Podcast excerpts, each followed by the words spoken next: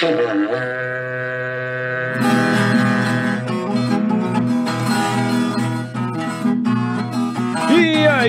Pessoas! Seja bem-vindo, muito bem-vindo ao CanivetCast, o podcast da Nutripura, que tem como obrigação preparar o pecuarista para o futuro, elevando o patamar da pecuária brasileira. E nesse episódio aqui, nós vamos falar sobre a famosa integração lavoura-pecuária, né? E para falar com a gente sobre isso aqui, eu tô com Pedro Campanile, que é engenheiro agrônomo pela Exalc e tem mestrado em nutrição animal pela Texas Tech University, lá nos Estados Unidos. Atualmente é o supervisor comercial da Nutripura, que atua ali na região de Primavera do Leste. Pedrão, muito obrigado por estar aqui com a gente, cara, e seja muito bem-vindo ao Canivete Cast. Obrigado, Paulo. Eu que agradeço aí a oportunidade de estar aqui e tentar levar a informação para o pessoal, seus ouvintes aí. É isso aí, cara. É, e nós vamos falar sobre um assunto que está em voga sempre aí, né, na mídia e tudo mais, quando se fala de mitigação de gases de efeito estufa, pecuária de baixo carbono, o pessoal sempre fala de é, é, integração lavoura-pecuária, né, cara? Sim, bastante. Isso é um assunto que está em pauta aí, crescendo muito né? no Brasil como um todo. Sim, sem dúvidas. Mas, Pedrão, fala aí pra gente, cara, antes da gente entrar aí no tópico que a gente vai discutir hoje, cara, conta um pouquinho da sua história aí pra gente, cara. Eu sou nascido no interior de São Paulo, na região de Ribeirão Preto, uma cidade chamada Santa Rosa de Viterbo, talvez pouca gente conheça.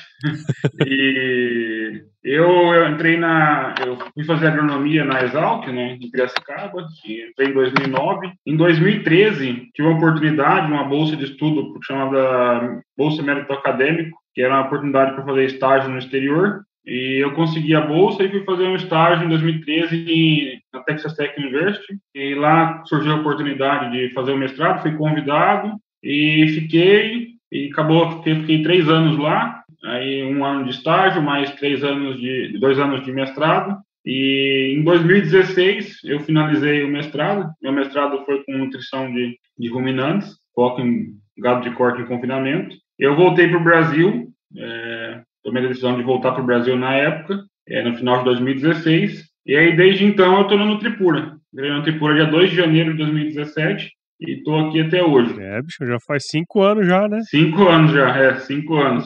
Eu entrei na Tripura com o cargo de pós-venda e na área técnica, sempre aqui em Primavera do Leste, entendendo os clientes daqui. E aí depois, é, com o tempo, foi, foi acontecendo de entrar também na área comercial e hoje eu sou o supervisor regional aqui da, de Primavera e das, dos municípios da, da região aqui. Não, legal, cara.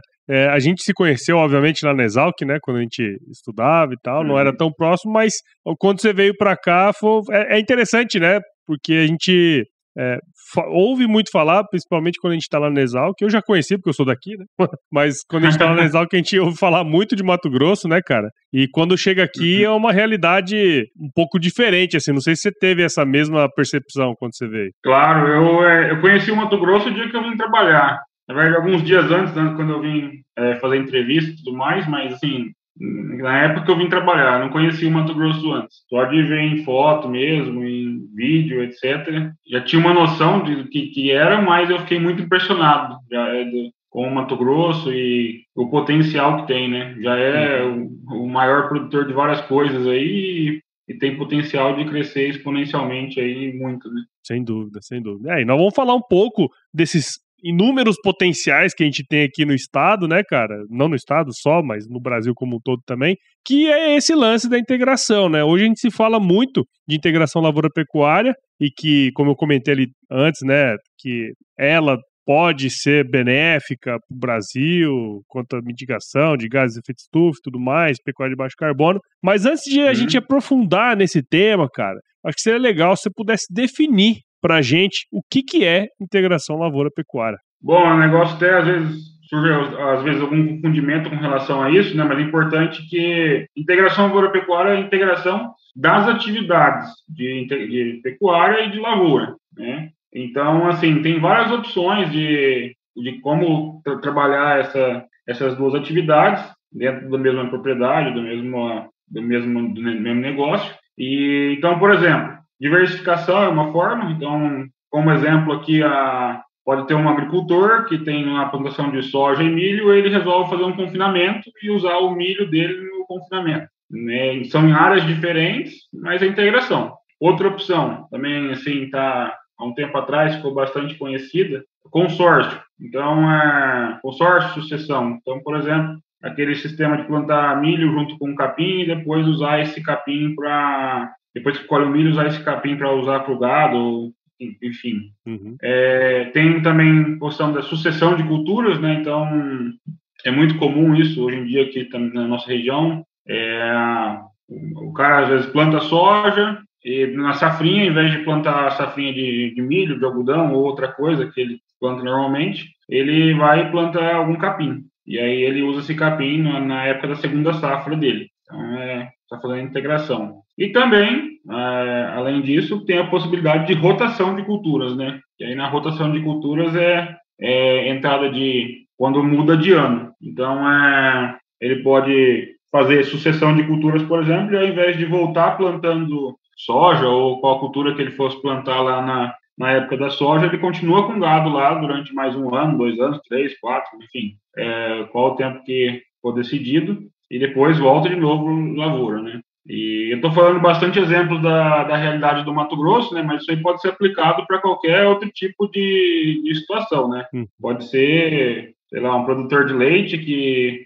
e tem o, o, leite como atividade principal e ele decide fazer o grão dele dentro da fazenda, né? Então tem é, inúmeras opções aí, né? É, cara, eu acho que essa, essa parte de identificar, né, o que, que é mesmo de fato uma integração, acho que é interessante, porque muita gente ouve muito falar e acha que é uma receita de bolo, né, cara? Mas no fim, é, existem várias possibilidades que você pode trabalhar dentro de uma integração lavoura-pecuária, né? É, são inúmeras possibilidades mesmo, né? Tem coisa boa, tem coisa ruim, tem coisa que dá trabalho, tem coisa que é, é, é vantajoso, tem muita coisa aí para que pode ser levantada nessa questão. E o Pedro, teve uma época aí atrás, até acho que é a época que eu trabalhava no IMEA, teve um boom assim de agricultores, né, que acabaram entrando no negócio da pecuária, utilizando algum desses dessas dessa, desses frameworks que você falou aí de, de integração, né? Hoje uhum. eu percebo, não sei se você tem essa mesma percepção, que é mais comum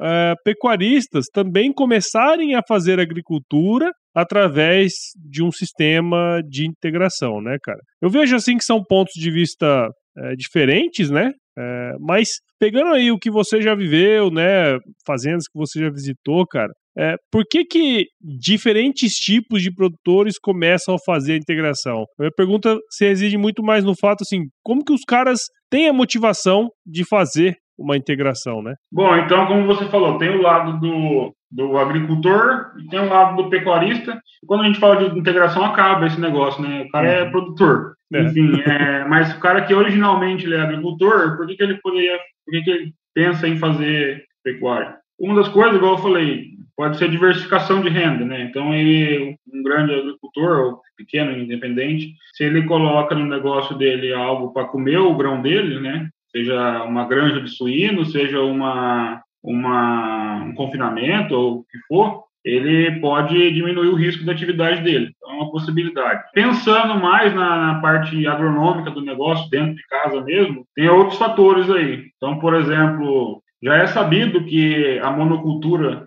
é, tem alguns prejuízos para o sistema, na parte de tanto a parte física, química e biológica do, do solo. E então é existe uma existe uma motivação para o cara colocar é, uma, um gado no lugar ali. Então, vou dar um exemplo muito comum: é, situações onde o agricultor tem incidência de nematóide na área muito alta, né? É, nematóide, doença de solo aí. E quando você rotaciona culturas com pasto, por exemplo, é, a, existe uma grande chance de diminuir a população de nematóides. Né? É, e dando um exemplo do, do, do agricultor, e isso aí vai variar muito também, né? É, qual que é a, quais são as o tipo de solo que o cara tá, região, mercado, né? Então é, vai, vai, variar muito disso aí. Pelo lado do pecuarista, também tem algumas, algumas coisas nesse sentido, porque vamos tomar como base uma pecuária tradicional. Vamos falar que o cara é a média nacional aí. Se ele é a média nacional, ele provavelmente ele está numa, numa, numa pecuária de baixo investimento. E, e muitas vezes o cara se vê é, com limitação financeira, ele se vê com limitação estrutura, mão de obra e algumas outras coisas. E ao entrar à lavoura, ele pode ser uma oportunidade de uma renda, uma renda diferente para ele, para ele se sustentar no negócio, né? Tanto para como renda e quanto para melhoria do solo, porque o pecuarista que é a média nacional, ele provavelmente ele tem muito solo degradado dentro da fazenda dele. Hum. Então é uma forma de recuperar solo também, né? Então, acho que seria essas, essas opções aí. Então, e é interessante, né? Porque eu não sei se, uh, se você tem algum termômetro disso, né, cara? Mas quando que o cara toma decisão econômica, né, ou agronômica? Porque, assim, me parece que no passado as decisões, óbvio, econômicas também, né? Mas tinha um fundo muito mais agronômico, né? Você falou é, a questão de ter pastagem em áreas de agricultura, pode diminuir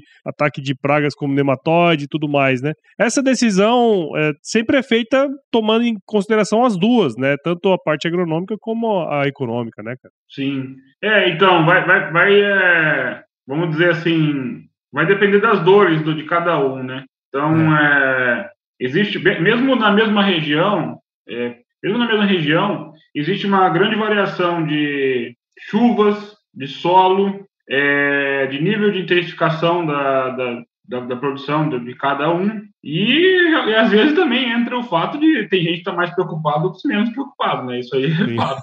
E como que a pessoa é resistente ao, ao, ao tradicionalismo dele lá. Então, assim, em alguns casos, vou dar um exemplo, o cara está num chapadão, num lugar plano, de latossolo, muito argiloso, produzindo soja e milho. Assim, ele não vai querer sair fácil desse sistema, porque para ele está muito confortável, ele está acostumado a fazer aquilo lá, é uma dupla que geralmente dá certo. Ele, ah, por exemplo, deu problema de nematóide, ele faz manejo varietal da soja, do milho, etc., de uma forma que ele vai se virando. E com as condições de solo e clima, é, relevo, tudo é, geralmente são muito boas nesse, nesse cenário que eu falei, ele, ele convive com um lucro. Ele convive com um lucro, podia ser maior, mas ele convive com um lucro ainda bom. Né? Uhum. Tem outras situações que, se o cara estiver num lugar que é arenoso, que tem a presença de veranico, né? Assim, período sem chuva dentro, no, no verão. Uhum. Se o cara não tomar uma ação, ele plantou a soja, tá num lugar arenoso, ficou 10 dias sem chover, muitas vezes mata a soja, né? Uhum. Então, assim, aí ele não, não, não tem pouco lucro, ele tem prejuízo ou às vezes muito prejuízo. Então, esse tipo de cara vai sentir, vai, vai doer mais nele, né? Uhum. Então, esse tipo de cara provavelmente vai, vai pedir ajuda mais cedo. E talvez, e, com essa questão de manejo de pragas e tudo mais, pode ser que chegue um dia que, é, que a dor chega no cara do que tem o solar de lousa e num lugar que é bom de chuva também, né? Mas hoje, atualmente, provavelmente começa por aí, né? O pessoal que tem a área arenosa, coisa do tipo. É. Como diria José Luiz Tejon, né? O incômodo é que muda o incomodado, né? cara... Exatamente. se, o cara, Exatamente. se o cara não sente na pele ali, né? Não vai buscar uma, uma mudança.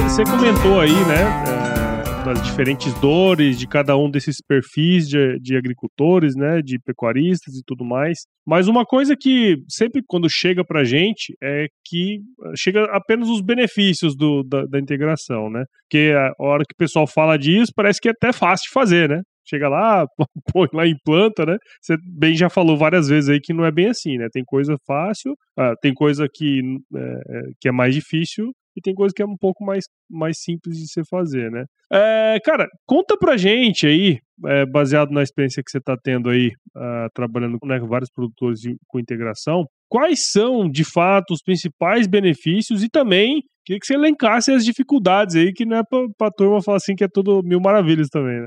Então, assim, como eu já, já falei, tem o benefício de diversificação de renda, diminuição de risco, é, até aumento da, da, da, receita quando tem duas atividades é, no mesmo lugar é, ou mesma propriedade. Uhum. É, outro negócio muito importante também é a ajuda na sustentabilidade do negócio, não só ambiental, mas, mas também social e econômica, porque quando você trabalha com integração lavoura-pecuária, é, além da questão econômica, tem a questão agronômica. Então, por exemplo, é como, como eu falei, é muito comum essa questão dos nematóides aí. Então, é, tem nematóides no geral aí reduzem muito a produtividade agrícola. Uhum. Então, a, com a entrada de, de pasto, a entrada de, de pecuária no negócio, tem a opção de diminuir muito a população de nematóide e, e isso quase se resolver a longo prazo, certo? Dar um up na produtividade da cultura principal do cara, que é soja ou algodão, que seja, uhum. e tem a possibilidade de entrar a renda do, do animal, né? do, do, do lado da pecuária também. Para quem é pecuarista,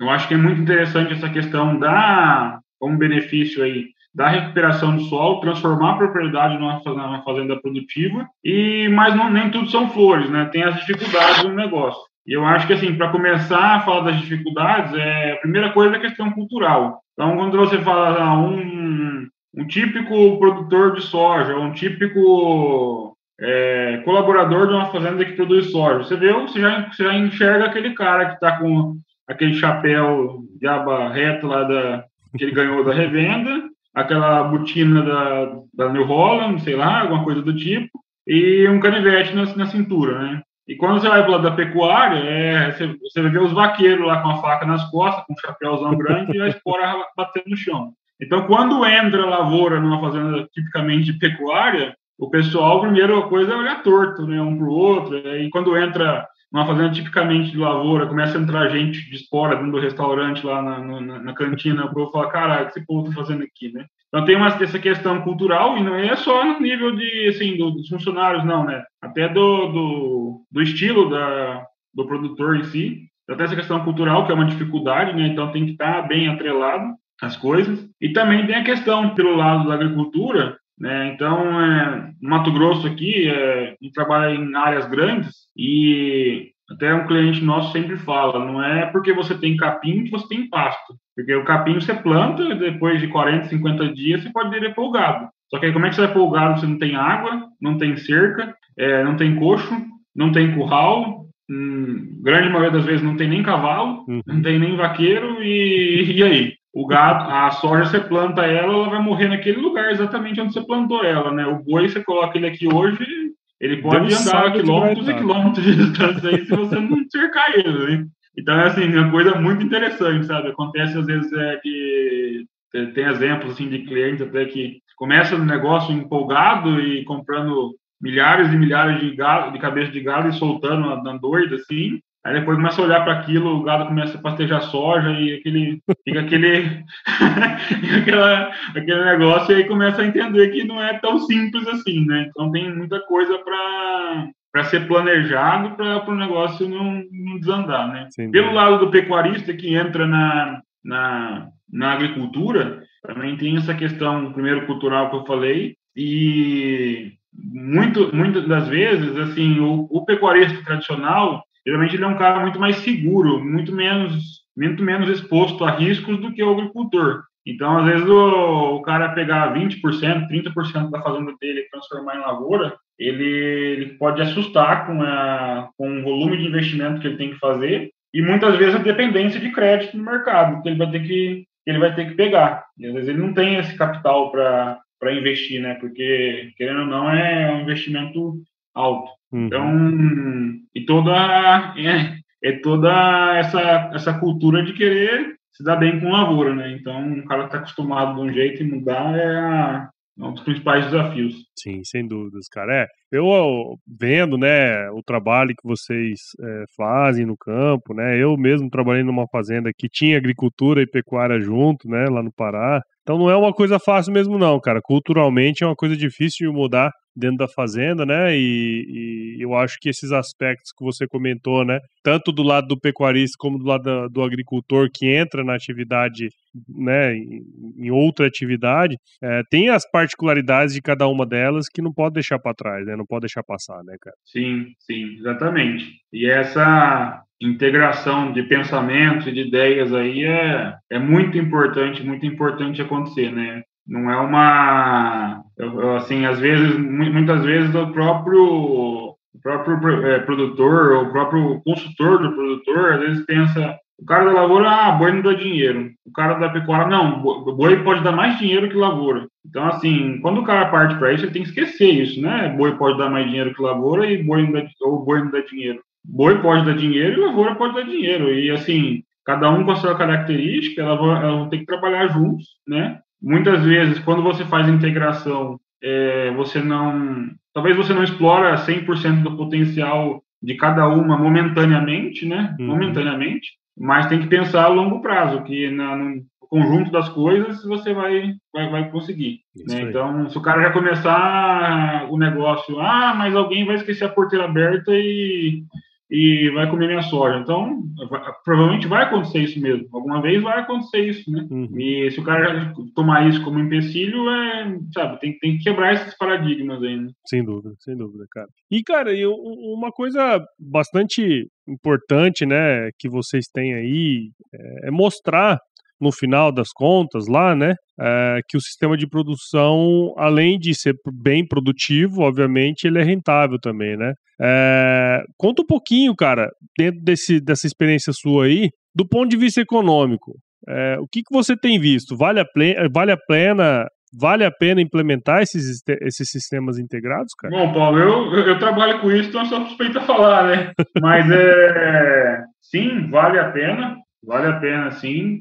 É, só que todas essas questões que foram comentadas uh, antes aí tem que estar em mente. Também, é, em conjunto com isso, as coisas têm que ser muito bem planejadas para não acontecer frustrações, certo? Então, tem um outro exemplo, assim, que às vezes acontece, é que o cara vai, ele às vezes coloca o gado numa área, produz muito aquela área com gado, que era tipicamente lavoura. Depois ele, ele volta para a lavoura, não faz um preparo certo do solo, não, não, faz um uso adequado da terra enquanto é pecuária. E a resposta que a, que a pessoa gostaria de ter quando volta à lavoura não acontece. Às vezes não acontece. Então, por que, que não acontece? A gente sabe que, é, que, que isso é para acontecer, por que, que não acontece? Uhum. Tem alguma coisa no meio do caminho que está impedindo isso de, de acontecer, né? Então, o planejamento, ele é muito, muito importante para que isso não seja impeditivo não só o planejamento, mas a união da, das ideias, né? a integração das ideias, de preferência que nem existiria gerente de agricultura ou gerente de pecuária, seria um gerente só, seria o ideal, porque né, o cara tem que pensar no, no todo. Sim, e aí, dúvida. pensando no todo, vai dar resultado, sim. Sim, sim, sim. É, isso que eu ia comentar, né, cara? Porque muitas vezes você chega nessas fazendas, tem o gerente de agricultura e o gerente de pecuária separados, né? E, e aí já começa a diferença, né? E, e, uma coisa que você falou, que eu acho que pra gente finalizar esse episódio, eu acredito até muito mais que a integração de pensamentos faz o negócio dar mais certo do que necessariamente a parte agronômica, sabe? Porque é aí que mora todos os impeditivos, né, cara? A grande maioria dos impeditivos aí quando você chega numa fazenda como essa, né? Com certeza, Paulo. Com certeza. É a... São as ideias aí que tem que ser alinhadas para que, que o negócio vá para frente. Exatamente, cara. Bom, Pedro, queria agradecer aí, cara, você por estar aqui com a gente no Canivete Cast, né? A gente sabe o tanto que é corrida aí a vida, né, cara? A gente tem muita coisa, turma agora nessa época já está se preparando para o confinamento, já tem muita coisa sendo feita, né? Uhum. Queria agradecer o seu tempo e parabenizar você, cara, pelo seu trabalho aí, viu? Muito obrigado. Não, obrigado, Paulo. E eu que agradeço aí pela, pela oportunidade, né, de, de trazer um pouco de informação e espero contribuir aí para que seus ouvintes aí é, sanar qualquer dúvida aí. Não, com certeza, cara. E para quem quiser, então, é, saber um pouquinho mais aí, acompanhar o seu trabalho, cara, onde a gente pode te encontrar? Talvez a forma mais fácil de encontrar aí seja pelo Instagram, Pedro, é, Pedro Campanile, né, no Instagram, o nome mesmo. E, e também pelo, pelas redes sociais da Nutripura aí também tem bastante opções aí de acessar. Legal, legal. É, tem, tem alguns artigos seus lá no blog Canivete, né, sobre integração também, algumas coisas que você é, contribuiu ali, né, cara? Então, para quem quiser é, saber um pouco mais, é só entrar lá, né, Pedrão? É isso aí. Muito bom, cara. E para você que ouviu esse episódio até agora aqui, provavelmente você viu valor nesse conteúdo. E o podcast ele cresce na medida que você também participa desse processo. Então siga a gente, siga o Canivete Cast em seu agregador de podcasts favorito e acompanhe também os episódios lá pelo Agro Resenha Podcast. Siga a Nutripura nas redes sociais. Basta buscar por Nutripura no Instagram, Facebook, LinkedIn e YouTube. E visite o site da Nutripura, www.nutripura.com.br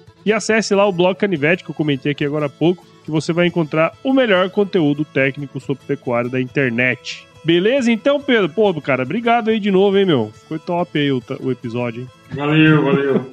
E fica aquela, aquele recadinho, né, cara? Se chover, não precisa molhar a horta aí, não, tá bom?